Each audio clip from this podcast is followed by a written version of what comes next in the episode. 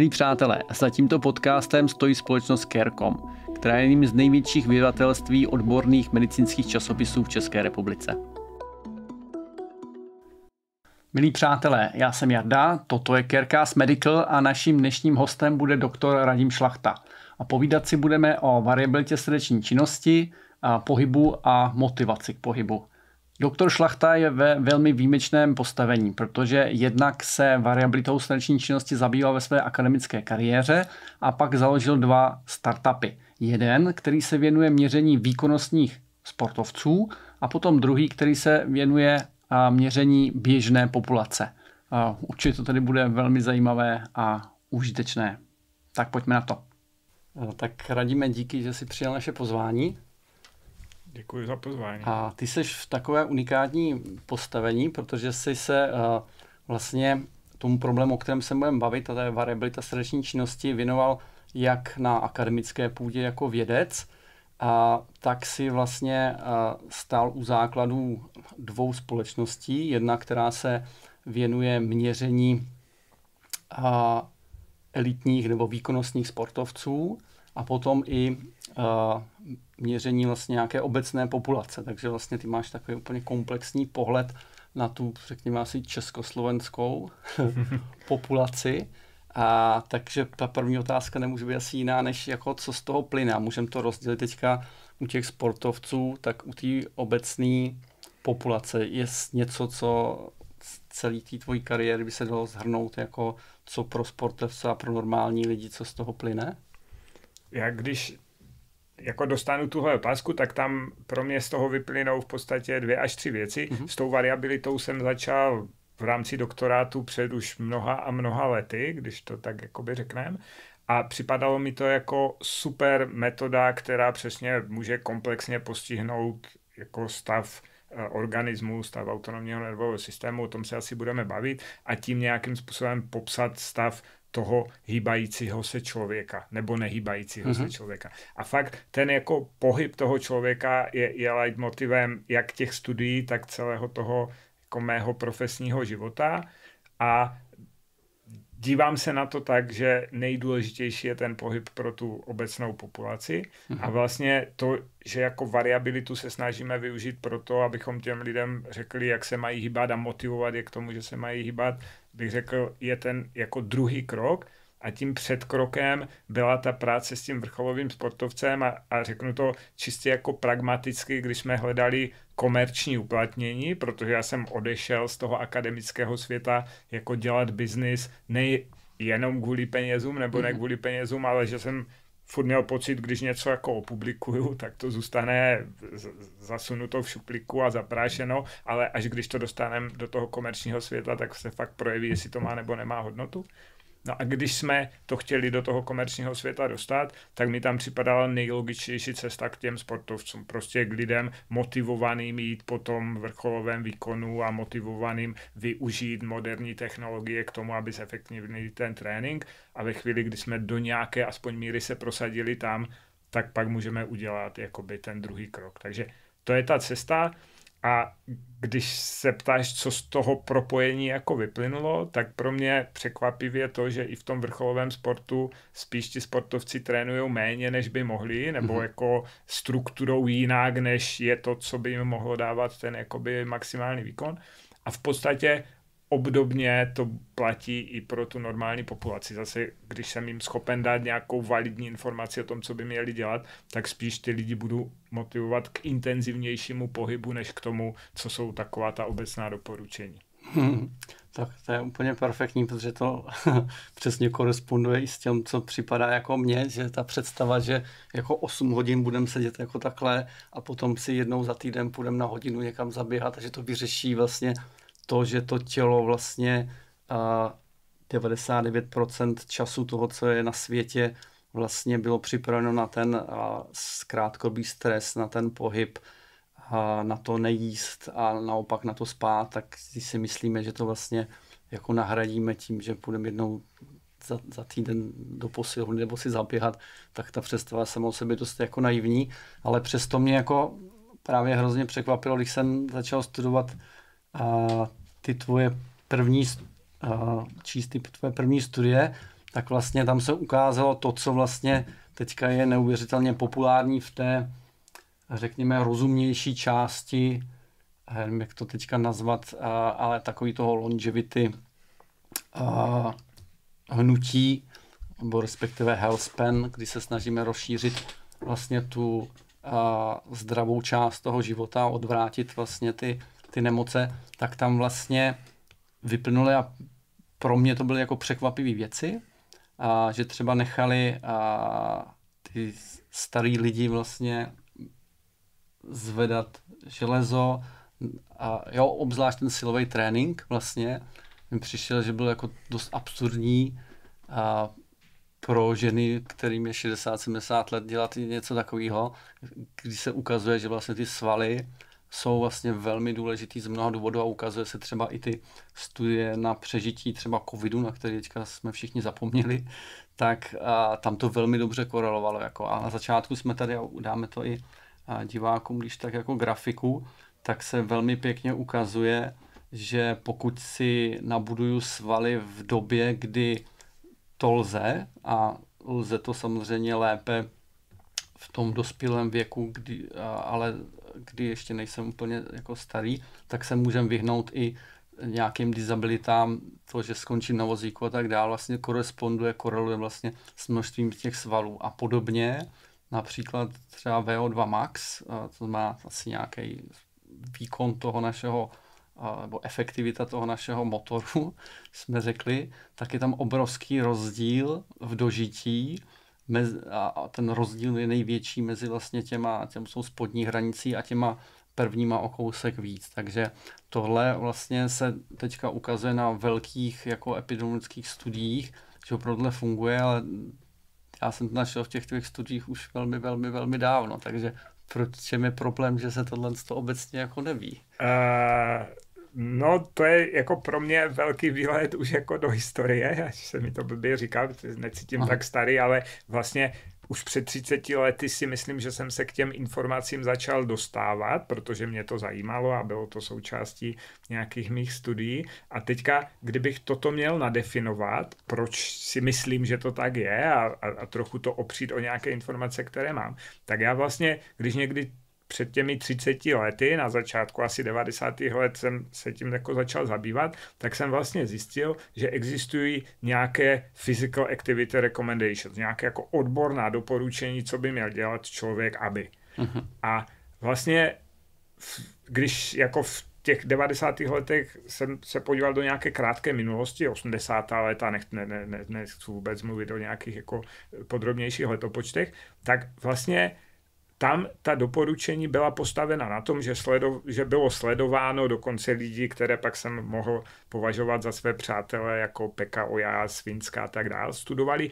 co je úplně nejefektivnější pro to, aby lidé, a tenkrát se tomu neříkalo health span a, a mhm. longevity, ale proto, aby byli co nejdéle, co nejzdravější, aby měli v podstatě co nejkvalitnější život a vznikly nějaké fitness recommendations, které říkali, když bude toto člověk dělat, tak to má největší efekt. Mm-hmm ale pak se na to dívali jako jiní odborníci, kteří říkali, no ale když těm lidem řekneme, že toho fakt musí dělat tolik, protože mm-hmm. ona neříkala, jako jděte se projít dvakrát týdně mm-hmm. jako na, na, na 30 minut a bude všechno fajn, jo. Mm-hmm. Ale pak se na to podívali jiní odborníci a řekli, no tu normální populaci nikdy nepřesvědčíme k tomu, aby toto dělali. Mm-hmm. A začaly vznikat nějaké physical activity recommendations a, a nějakou dobu jsem v rámci nějakých evropských struktur byl u toho, jak vznikaly a proč vznikaly tak, jak vznikaly, kde jako ten argument byl, nesmíme ty lidi vylekat, dělat něco, aspoň něco, třeba málo, je lepší, než nedělat nic a, a tady těmi tvrdými doporučeními bychom je jako vylekali a začaly vznikat jako nějaké mezistupně a, a pořád uh-huh. se měnili a fakt dělal to VHO a dělal to americký CDC a, uh-huh. a dělali to jiné organizace, až vzniklo něco, co dneska fakt si myslím, že je celkem platné, Physical Activity Recommendations, která jako mají x stran pro různé věkové skupiny, pro různé uh, populace nebo pro skupiny populaci, kde vlastně všechno toto je napsáno. Jo? Je to napsáno takovou jako lehčí formou, aby to ty lidi jako nevylekalo, ale toto fakt když budete hledat na internetu a najdete si to, kde to je. V podstatě u stárnoucí populace u seniorů, já nevím, 65 plus, je nejdůležitější dvakrát týdně dělat silové cvičení. To je všude jakoby napsáno, jo? ale mhm. to, že dneska jakože přichází noví odborníci, kteří to zase mhm, oprašují a říkají, toto je novinka, s tím my přicházíme, to tak jako vůbec není. To bylo nejdřív, pak se to tak jako vypouštělo a říkalo se 10 tisíc kroků denně, ano. maximum možná stačí 8 a, a se silovým cvičením nic a, uh-huh. a pak se to zase začalo jako do těch physical activity recommendations vracet, tak takový stav je a dneska přichází nějaký z mého pohledu až jako uh-huh. hype, že někdo uh-huh. říká, tady je úplně nejnovější poznatek a neříká se tomu pohyb pro zdraví, ale je to longevity a tak dál. A za mě je jenom jako super že se to znova zvedá a že uh-huh. se mhm. znova říká, že by se toto mělo dělat a, a my se snažíme v rámci našich aktivit, jak se o tom mluvil na mhm. začátku, uh-huh. v podstatě zvolit jiný přístup a ten, který si myslíme, že je jako nejlepší možný, možná se k němu ještě dostane. Uh-huh, určitě. Jo, to mě přesně jako nahrává a k tomu, že se teďka můžeme teda podívat vlastně na to HRV, protože tady tyhle ty obecné doporučení a i že u těch, třeba i u těch vrcholových sportovců, pokud by měl nějaký tréninkový plán, tak to vlastně nemusí fungovat vlastně stejným způsobem na každého toho člověka. A vlastně cílem je udělat nějaký, nějakou maximální efektivní dávku v různých těch jako směrech. A tak teď je teda otázka, jestli jít jo, jakým směrem jít. A asi by bylo nejrozumnější, celý ten svět jde tou personalizovanou medicínou a všema těma, s těma vlastně věcma, tak uh, jestli teda existuje něco, co by nám bylo schopný říct, jaký efekt má to, že se nějakým způsobem hýbeme, a jestli je to právě to hrv, takže zkusíme se na to podívat. A co by si řekl, že to hrv teda je? Tak HRV, když to, to přeložím, je variabilita srdeční frekvence a vlastně od vzniku té metody, nebo ta, vznikla, ta metoda vznikla výhradně jako v lékařském prostředí. Byla to poměrně sofistikovaně pojímána diagnostika, těžko se to vysvětluje v podcastech a, a, a v mhm. jiných těchto jakoby formátech, ale v podstatě sleduje úplně detailní změny v srdečním rytmu, které jsou způsobeny působením autonomního nervového systému. To znamená ne, části nervového systému, která funguje nezávisle na lidské vůli a ovlivňuje, v tom organismu téměř vše, co nejsem schopen vůli ovlivnit, mimo jiné i ten srdeční rytmus. Takže vlastně jako na těch úplně detailních změnách srdeční činnosti my nějakým způsobem jako odečítáme to, co se děje v celém tom organismu, stojí to na tom, že ten autonomní nervový systém má dvě větve. Jedna větev sympatická, která zodpovídá za ty aktivační a, a, a stres působící podněty a když se to dobře prezentuje laicky na tom že buď spím, anebo běžím, anebo utíkám, tak ten stres je přesně ta větev, která je aktivovaná při tom běhu a utěku jako v reakci na, na, na nějaké aktivační podněty. A druhá větev parasympatikus přesně je aktivován především v oblasti regenerace, doplňování energetických zásob, odpočinku a, a ty větve fungují pořád v nějaké vzájemné rovnováze, ale obě můžou růst, obě můžou klesat, může jedna růst, druhá může klesat a to v podstatě ovlivňuje vlastně činnost našeho organismu tak, aby bylo zachováno to, co je nějakým svatým grálem toho, co ten organismus chce dosáhnout a to je ta homeostáza, aby v podstatě ve všech oblastech toho vnitřního prostředí byla udržena nějaká rovnováha, aby nestoupala teplota nad nějakou větší mez, aby nestoupala acidóza nad nějakou mez. V podstatě a na to máme nějakou část nervového systému. Z toho, co říkám, je vidět, že to je poměrně hm. komplexní a my se snažíme, nebo variabilita srdeční frekvence, to HRV má ambici a schopnost jako stanovit aktivitu jednotlivých těch větví autonomního nervového systému a tím vlastně nahlédnout do hloubky toho organismu, sledovat, co se v něm děje a, a sledovat, jestli ta rovnováha je narušená, není narušená, jestli už se vrací zpátky k tomu výchozímu stavu, nebo naopak je ten organismus nějakým způsobem přetížen, excitován a tak dále. Mm-hmm.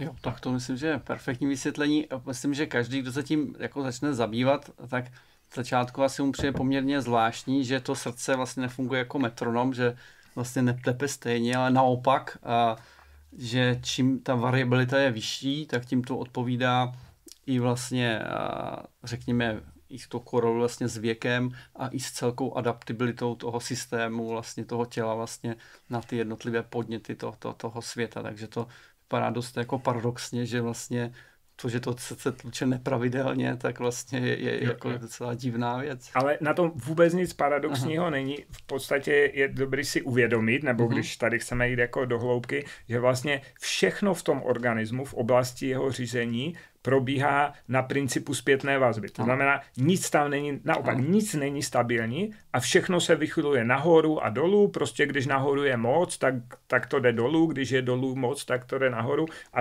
úplně nádherně se to týká té srdeční frekvence, ale je to nějaký základní biologický princip, zpětnovazebné řízení, který v tom organismu jako zabezpečuje to, to že dokáže vlastně se udržet jakoby při životě. Jo? Tak paradoxní uh-huh. by mhm. bylo, kdyby to bylo ano, stabilní. Všechno tak. v tom organismu se mění nahoru a dolů, ale v tak malých mírách, že uh-huh. my to nejsme schopni jako svými věmi zachytit a, a máme dojem, že to jsou jakoby stabilní věci. Ale uh-huh. ta mhm. zpětná vazba je jeden úplně ze základních jakoby principů, na kterém řízení organismu stojí. Uh-huh. To si řekl moc hezky.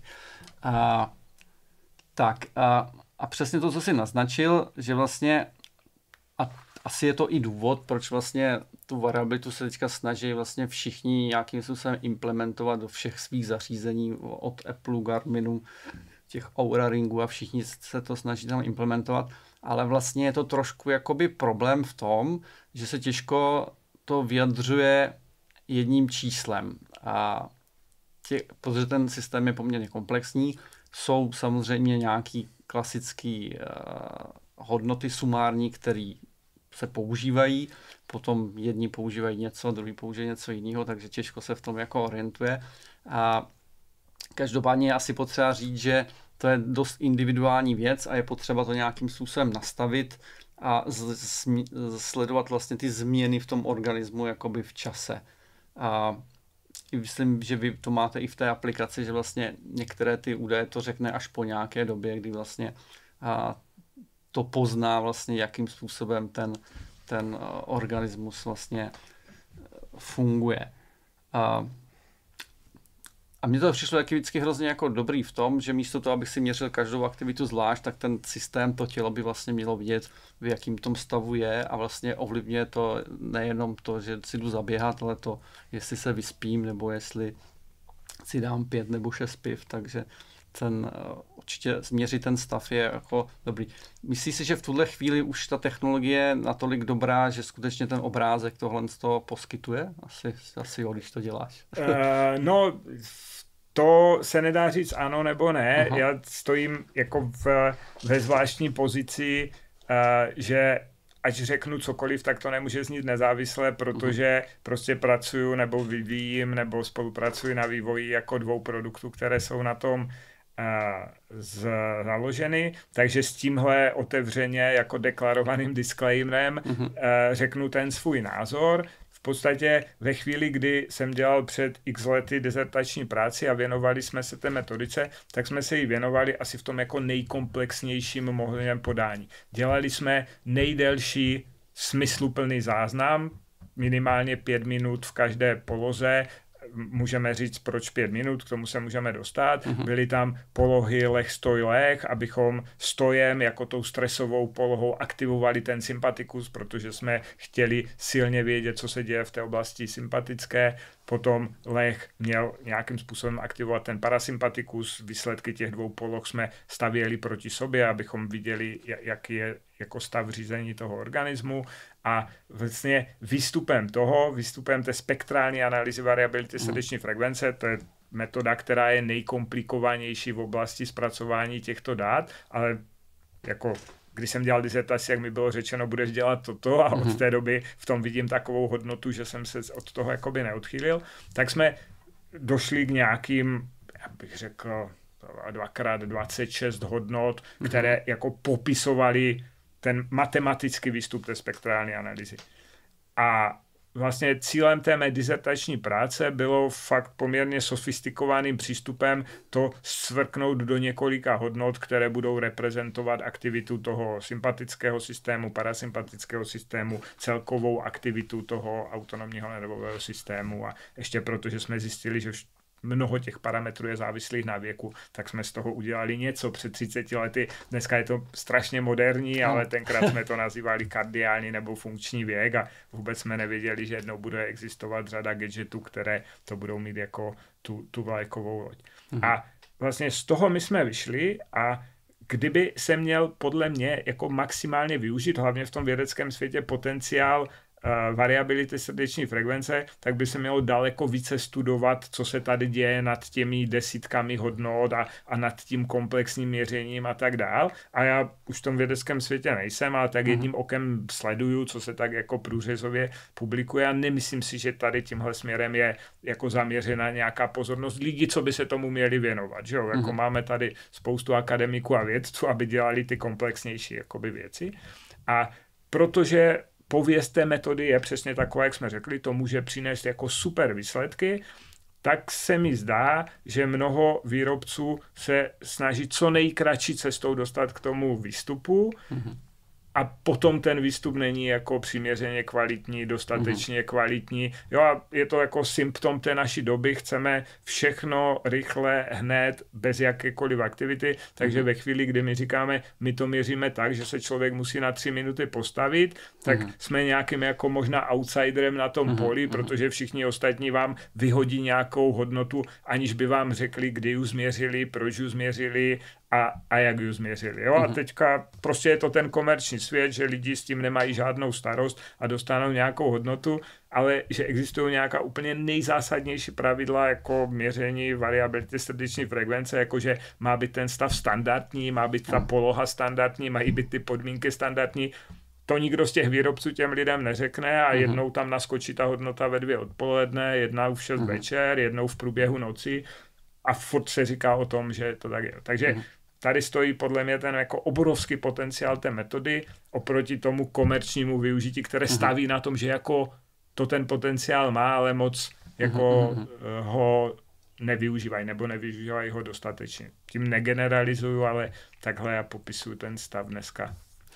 Určitě, to možná bude eh, i uh, diváky zajímat v podstatě jedním právě z těch výstupů tady téhle z té metody je něco právě, čemu třeba vy říkáte kardiovaskulární věk. A to, že to asi jako má smysl a že to asi je teoreticky, má to nějakou výpovědní hodnotu, tak uh, třeba existuje taková myslím, výzva, a myslím, že to je dokonce o milion dolarů, že kdo najde nějakou metodu, jako, která dokáže snížit ten biologický věk, nebo třeba řekněme stárnout pomaleji a tohle to už je poměrně stará věc, dneska to je zase daleko jako modernější věc, tak uh, jeden z těch, jedna z těch metod toho měření toho věku, tak bylo právě to hr a používali hmm. to vlastně k tomu, aby vyhodnotili, jestli tohle, to, tohle to funguje.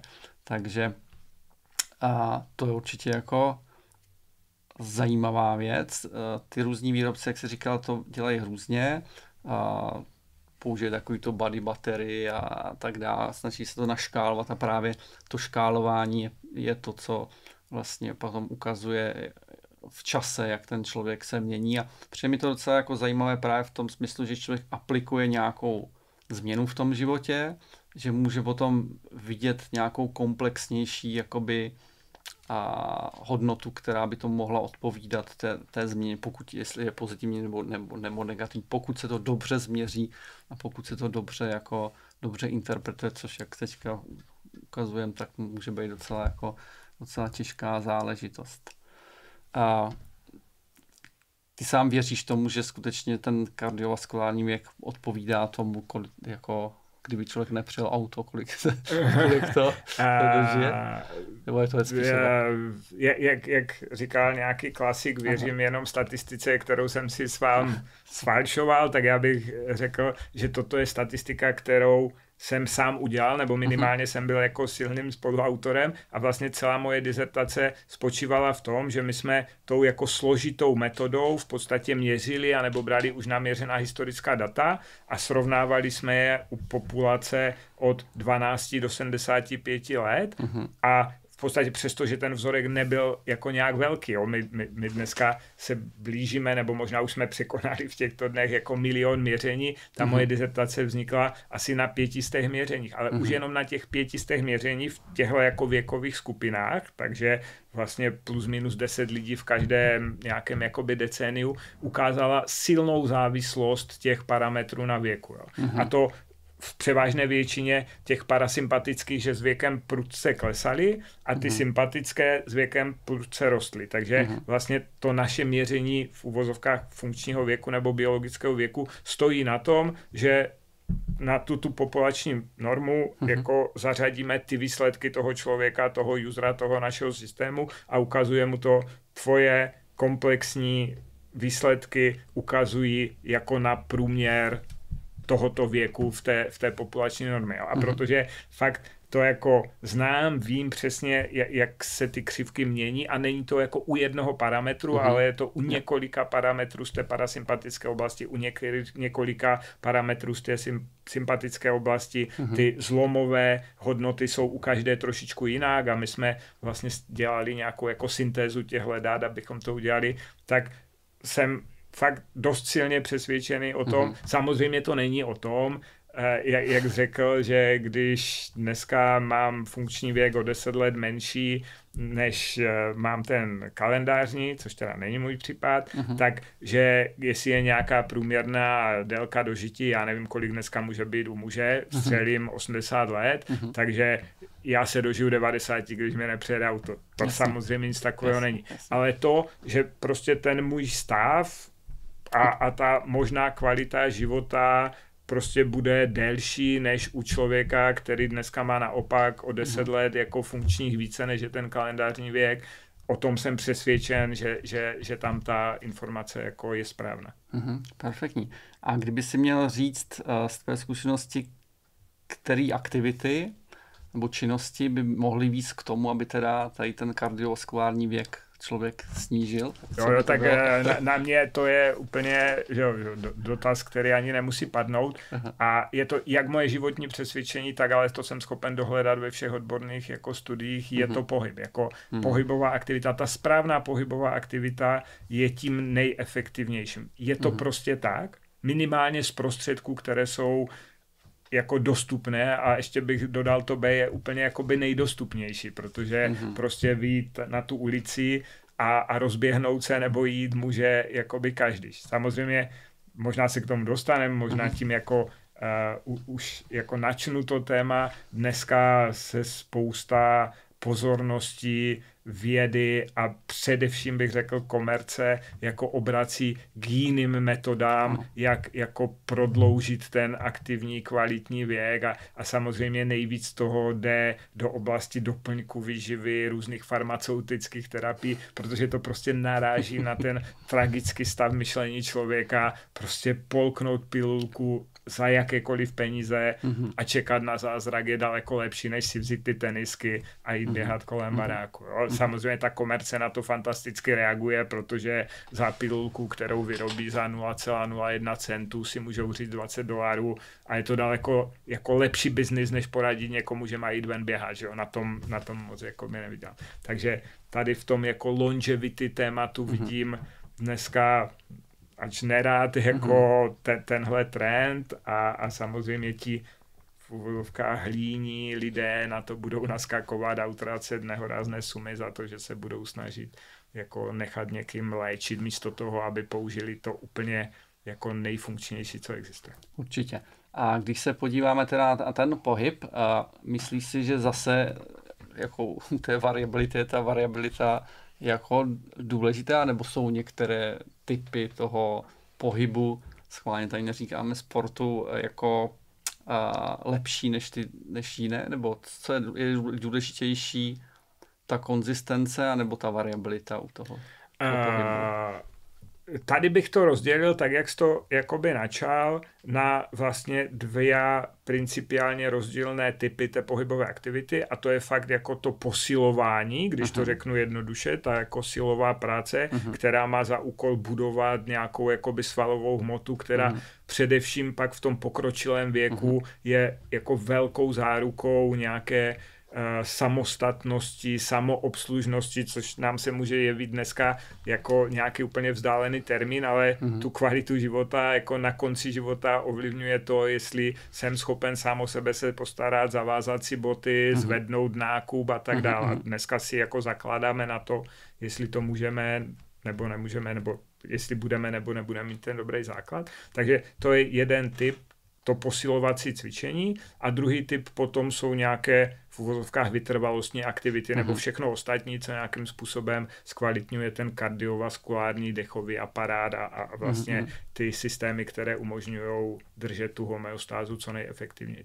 A je, jestli v tom existuje nějaký, jak dneska všichni mm-hmm. chcou něco hacknout, mhm, nebo jako mhm, najít nějaký jako úplně originální přístup. Samozřejmě nenajdeme žádný originální přístup, ale můžeme najít něco, co se podle mě jako málo zdůrazňuje a to je intenzita toho pohybu, která, a je to vidět na reakci variability srdeční frekvence, je to vidět potom fakt na přírůstku nebo na zlepšení těch parametrů, které můžou objektivizovat to, jestli ten trénink přináší nebo nepřináší výsledek a ukazuje se, ta intenzita je důležitější než ten objem. To znamená, mm-hmm. jako jestli někdo řekne doporučení 30 minut jako se hýbat, nebo řekne třeba jako běhat, tak je absolutně jako zásadní rozdíl v tom dopadu, jestli ten běh je na nějaké intenzitě a Mm-hmm. A nebo na nějaké vyšší intenzitě. Že? Můžeme za, za, zabřednout do toho, jak se ta intenzita dá měřit, jak se dá mhm. stanovovat, jak se dá jakoby řídit, ale toto je jedna z věcí, o které zase podle mě se mluví poměrně málo mm-hmm. a, a je to jakoby zásadnější. Jo? Můžu strávit tři hodiny někde nějakou mírnou aktivitou a má to menší efekt, mm-hmm. než když budu 20 minut dělat nějakou fakt dobře řízenou intenzitou a, mm-hmm. a tady že si přihřeju polivčičku, že mm-hmm. ten náš jako systém je na to jako silně zaměřený. Mm-hmm. A samozřejmě problém té zvýšené intenzity teoreticky může být v tom, že zase, když ju neřídím správně, tak může přinést nějaký jako negativní dopad na organismus, pokud prostě někdo si řekne, tak teď jsem to tady slyšel člachty v podcastu a uh-huh. budu makat jenom intenzivně uh-huh. pět dní v týdnu. A tady je ta role té variability srdeční frekvence, jejíž uh-huh. monitoring jako může ukázat, jestli tam nedochází k nějakým už náznakům negativního vlivu toho uh-huh. pohybu a, a zavelí jakoby zmírnit a tak dále. Takže se mi toto zdá jako ideální kombinace v podstatě uh-huh. ten pohyb by měl být intenzivnější, než si tak běžná populace myslí, ale je dobře jako hlídat ten jeho dopad a k tomu ta variabilita může sloužit. Uh-huh. Ty se setkal někdy s, a, a asi v toho vrcholového sportu to bude asi uh, častější jev, že to opravdu jako někdo přeháněl, že, že ten výsledek nebyl dobrý právě kvůli tomu, že byl jsou ty lidi přetrénovaní, běje se tohle co asi sebě... Jo, jo, jo, je to, ne, nechci říct úplně jakoby běžná věc, mm-hmm. ale je to něco, co zase mimochodem vlastně ta implementace té metodiky variability srdeční frekvence do toho sportovního prostředí měla toto jakoby ten hlavní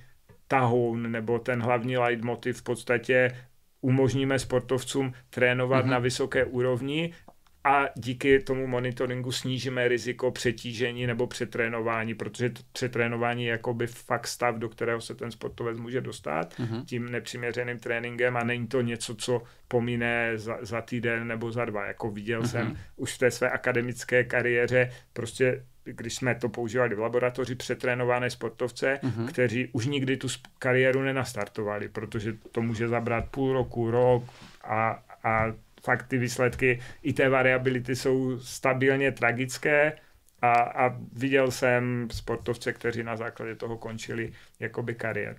A vlastně toto je v jako něco, co my říkáme, ta variabilita to může pomoct jakoby změnit, protože máte informaci o tom stavu organismu, ale poměrně paradoxně, když dneska jako monitorujeme, troufám si říct, tisíce sportovců a, uh-huh. a máme náhled na ta jejich data, tak bych řekl, spíše je to využitelné v tom, že ukazujeme mnoha těm sportovcům, že můžou trénovat daleko víc, než teďka trénujou a uh-huh. myslí si o tom, že se pohybují někde jakoby na té hraně. Jo? Uh-huh. Takže vlastně oni trénují nějak nějak, aby se nepřetrénovali a, a jenom odhadují to, kde je u nich ta hranice a když ten stav začneme monitorovat, tak zjistíme, že tu hranici mají úplně někde jinde uh-huh. a, a vlastně tím by ten trénink mohli zásadně zkvalitnit.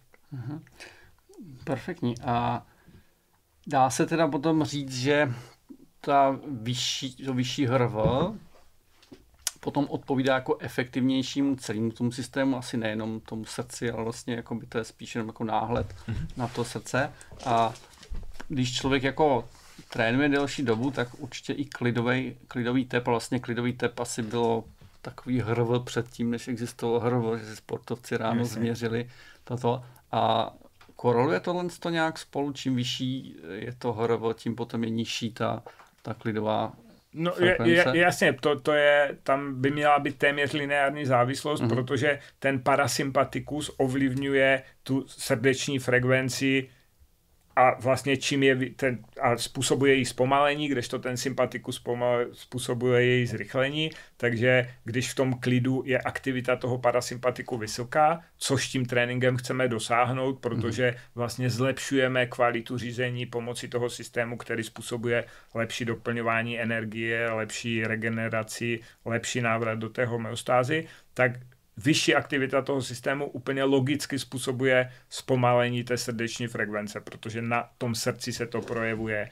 vlastně tí, tím zpomalením. Jo? Hmm. Takže, jak jsi říkal, jako historicky toto hmm. bylo používáno jako ta jako nejhrubější metoda a samozřejmě když se mi někdo zeptá, no tak proč nestačí sledovat jenom klidovou srdeční mm. frekvenci, tak zase můžu říct jasně, to její zpomalení totiž může být dáno buď nízkou aktivitou toho sympatiku, mm. protože to způsobuje to zpomalení, nebo vysokou aktivitou toho parasympatiku. Mm. A to jsou dost rozdílné jako reakce, které spust, jako se interpretují jinak pro ten jakoby uh, pro řízení toho tréninku, než jenom prostě tepovka klidová jde dolů, je to všechno dobrý, jo. Ale je lepší sledovat aspoň toto, než zase nesledovat, jakoby. Mm-hmm.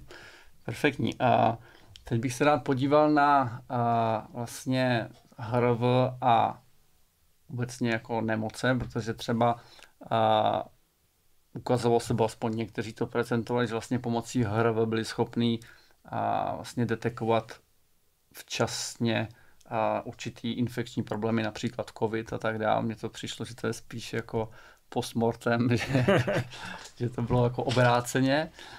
A každopádně dá se z toho hrv detekovat nějaké změny jako degenerativní a, a vyloženě nějaké infekce, nemoce a takový věc.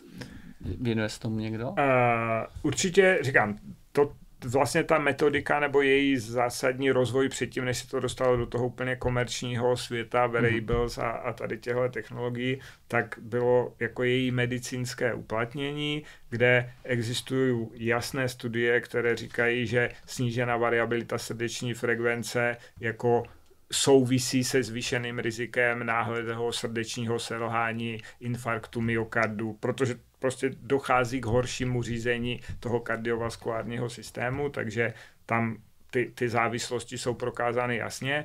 Úplně jasně je, je prokázána schopnost diagnostikovat diabetickou neuropatii, protože mm-hmm. neuropatie říká prostě, že se snižuje kvalita řízení toho autonomního nervového systému, takže fakt u diabetiků mm-hmm. se nachází výrazně jakoby horší hodnoty a my nejsme schopni že jo, změřit variabilitu, říct, máš nízké hodnoty, si diabetik, ale no. prostě řekneme, nebo jsme schopni říct, jo, v tom organismu něco není špatně a teďka je potřeba udělat nějaká vyšetření, mm-hmm. pokud mm-hmm. chceme zjistit, co ty špatné hodnoty jakoby způsobuje, jo, ale mm-hmm. už je to nějaká implikace toho, že ten stav mm-hmm. je jakoby horší. U těchto závažných a fakt úplně prokázaných stavů to je jasné.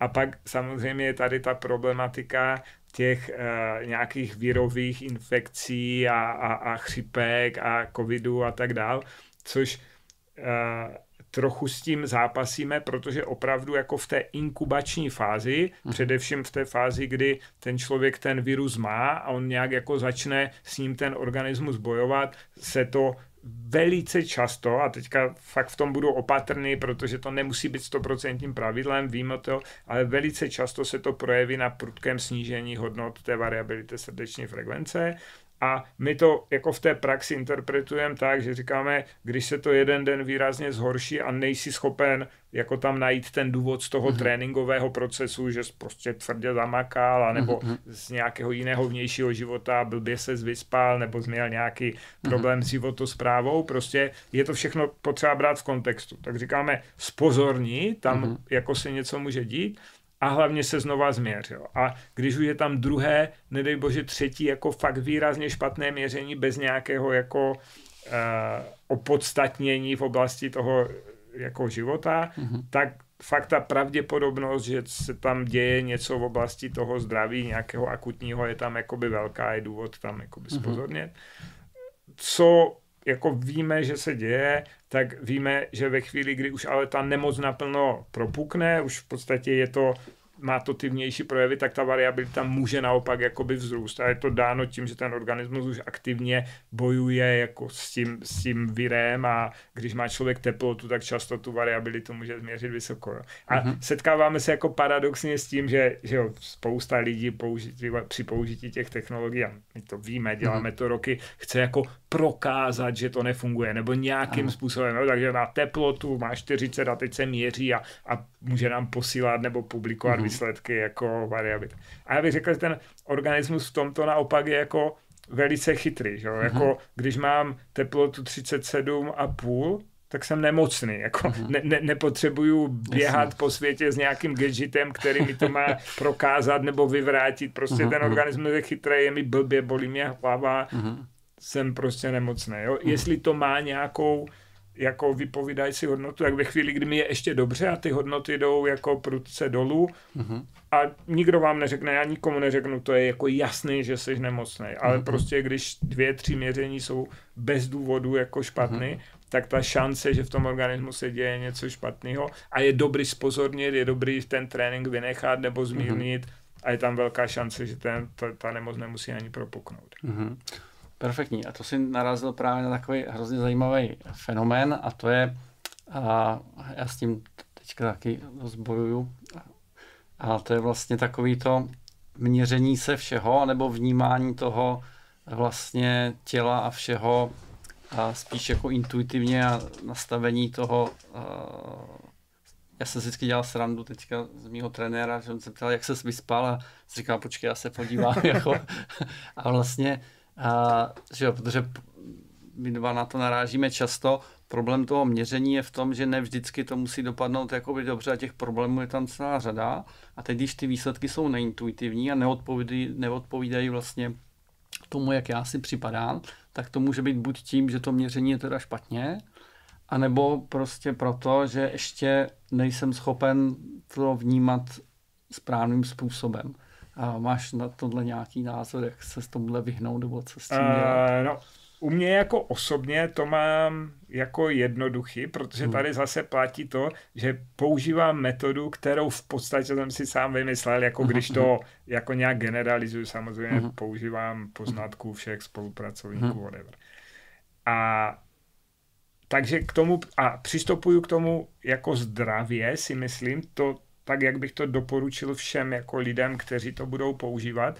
Je to moderní slovo, teďka mě to napadlo, uh-huh. copilot, stejně jak dneska se mluví o AI, uh-huh. není to něco, co vám má řídit život. Uh-huh. Má to nějakým způsobem doplnit ty informace, které o tom životě, o tom tréninku, o té životosprávě máte jako takový. Tak přesně, když mám teplotu 37,5, tak si vezmu aspirin a, a, a ležím a nepotřebuju žádného kopilota, mm-hmm. je to mhm. jakoby jasný. Jo.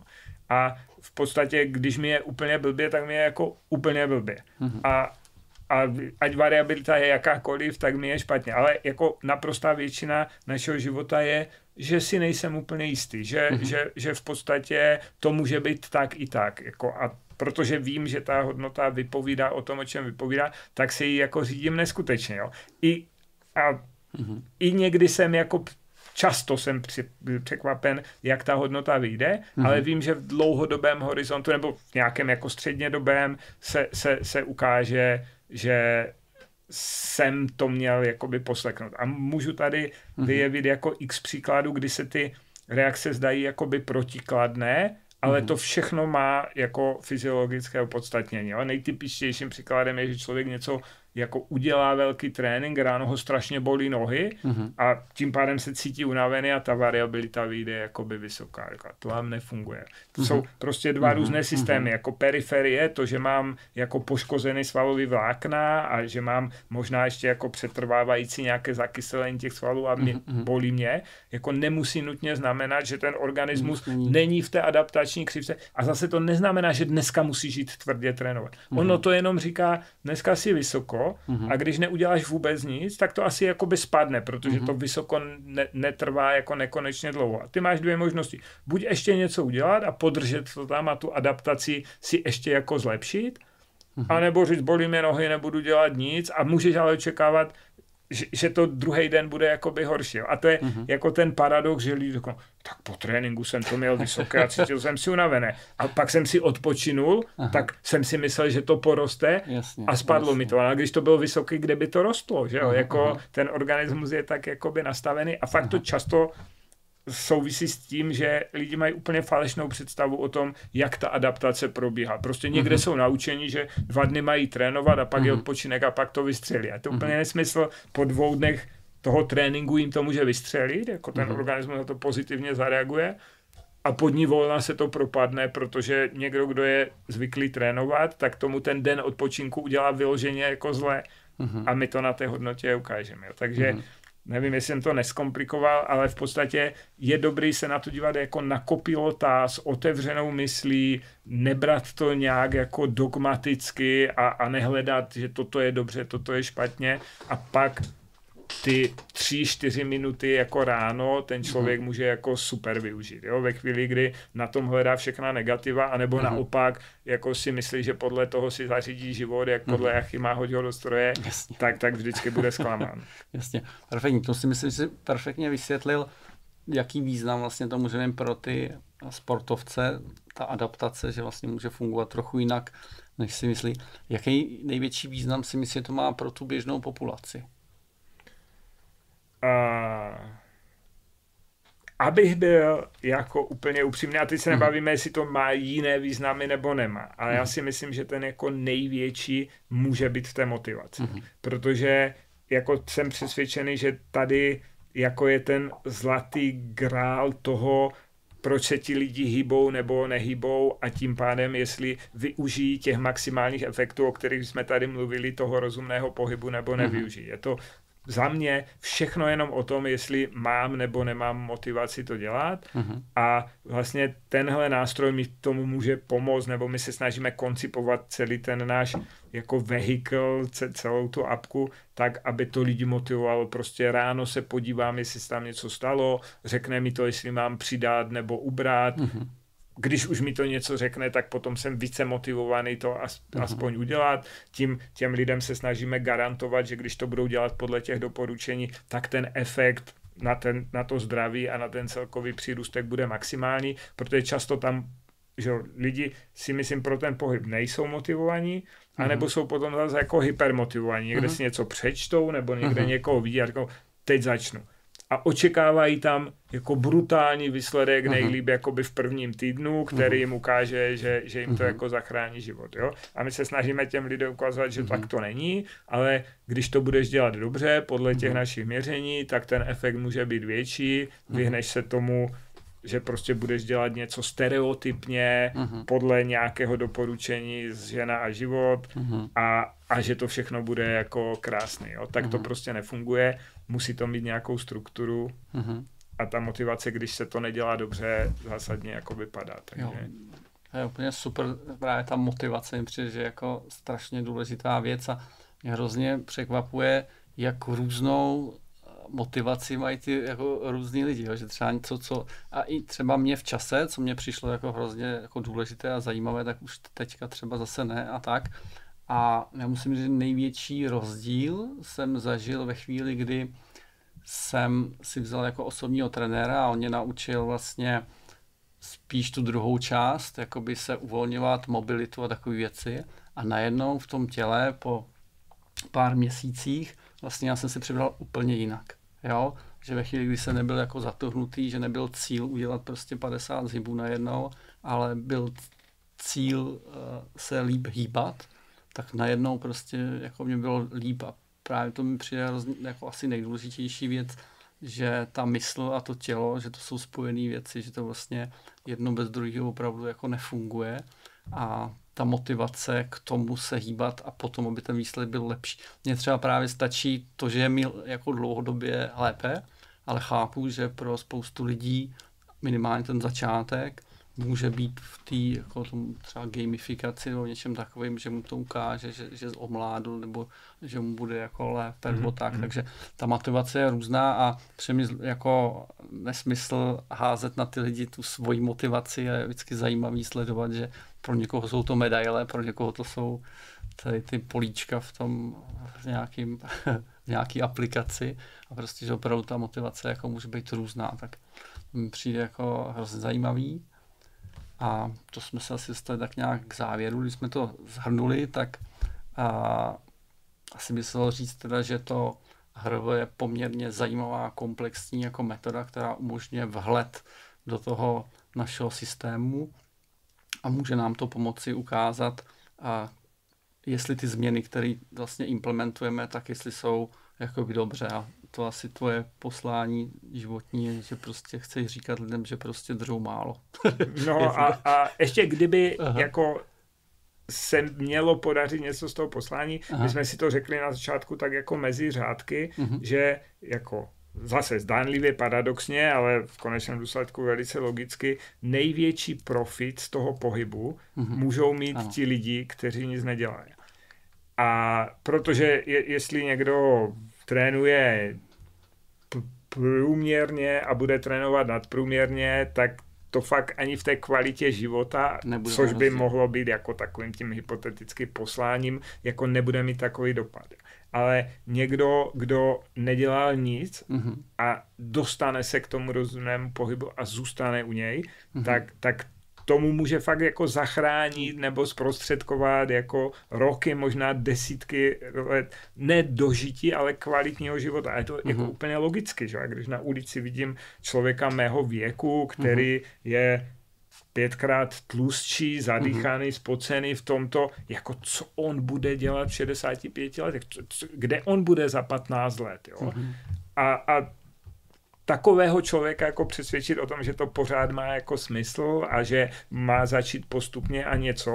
A, a když se podaří, určitě se nepodaří přesvědčit 90% těchto lidí ve společnosti, ale kdyby se podařilo 10, tak to má nekonečné dopady v prvním v první řadě a to bych jako já vždycky podporoval ne nějaký společenský systém, ale na ně, jako na jejich kvalitu života, na to, co, co oni budou jakoby dělat dál. Ale samozřejmě, když to spojíme s tou motivací, u nich je to nejtěžší. Jako ty, mm-hmm. ty si řekneš, že jestli udělám 50 zhybů, anebo se budu cítit dobře, anebo si dám mm-hmm. jako uh, nohu za hlavu. Mm-hmm. U těch lidí je to, že by si měli vzít tenisky nebo nějakou šustějákovku a, a, a mm-hmm. jít ven jako něco úplně, úplně jako z cizího světa. Mm-hmm. A to, komu se podaří jako najít ten systém, jak jim nějakým rozumným způsobem jako zprostředkovat ten, ten pohyb, tak to si myslím, že bude mm-hmm. jako neskutečně záslužné a my se na tom jako snažíme pracovat. Mm-hmm. Tak proto yeah. to, to považuji za, za, za něco, čeho bych mm-hmm. rád jako dosáhl nebo na čem pracuji. Aha, super, já mám podobnou zkušenost, já jsem založil takovou skupinu, právě když se snažím motivovat lidi uh, k, té, k té druhé práce. A udělal jsem tam takovou výzvu a ta spočívala v podstatě v tom, že se jenom pověsí, protože říkal, co můžou dělat, aniž by si ublížili ty lidi, jako v čem je můžu nechat soutěžit, protože určitě nemůžu nechat soutěžit, kdo víc zvedne, nebo protože když nebudu správně zvedat něco, tak si můžu ublížit, nebo dělat zhyby, když to budu dělat špatně, zase to k ničemu vlastně nepovede, ale nechal jsem je jako vyset a celý se dokázali ublížit tím, že... No jako, to právě jako mě překvapuje, že říkají, si nemůžou ublížit, to si myslím, že ta vůle určitě přetlačí ten, ten uh, pohybový systém a můžou si ublížit dost jednoduše. Jako vyhrál to asi čtyřletý děcko, jako jo, v délce toho visu. Ale zase mě přišlo právě, že na to jsme strašně jako adaptovaní, jednak na, jak na ten běh, tak na to vysení ještě delší Mhm, jako dobu, že vlastně jako opice jsme byli schopni jako tohle dělat, tak ukázalo se, že ne. Tak Jo, jo, jo, to já si myslím, že ta chuze a, a rychlá chuze je asi efektivnější. efektivnější asi, jo. No to jsem zase taky jednoho člověka, který chodí tam k nám do sámny, chtěl jsem ho motivovat, aby a zastavil auto pár kilometrů před tou saunou a došel tam pěšky, jak jsem říkal, krásná cesta kolem té řeky. A pak, říkal, a pak jsem mu říkal, a pak vyjdeš ty schody a on, schody. A tím to v podstatě Tím- tím skončilo. skončilo. skončilo. Takže eh, řešíme v podstatě jako stejný problém. Jo, jo, Jin- jenom mu jiným- vysvětlit, že naopak ty schody jsou ty nejefektivnější, že tam přijde Přesně ta tak. intenzita Ano, a ano, tomu ano. jako Jo. jednou zachrání dalších pět let Jo. života. jako. Ale je možný, že opravdu tam ta motivace může být uh, to Jo, měření. zase střípek nějaký, jo, jako který- není fakt, že by to na to mělo být postavené, Jasně. ale tam je potřeba poskládat maximum toho, aby, aby to dopadlo dobře. Mhm. Tak jo, Radim, já ti moc děkuji, že jsi přišel, protože přišlo mi, že jsme se dozvěděli strašně moc věcí a doufám, že to bude i pro ostatní užitečné a zajímavé, tak jako to bylo pro mě. Tak jo, díky moc. Tak jo, děkuji za pozvání a jestli jsme někoho motivovali, tak budu moc rád. A já taky. Milí přátelé, naším dnešním hostem byl doktor Radim Šlachta a pokud se vám tento díl líbil, můžete nás sledovat na YouTube nebo Spotify a pokud máte nějaké náměty nebo komentáře, budeme moc rádi, když se s námi o ně podělíte. Ať se vám daří. Milí přátelé, za tímto podcastem stojí společnost Carecom, která je jedním z největších vydavatelství odborných medicínských časopisů v České republice.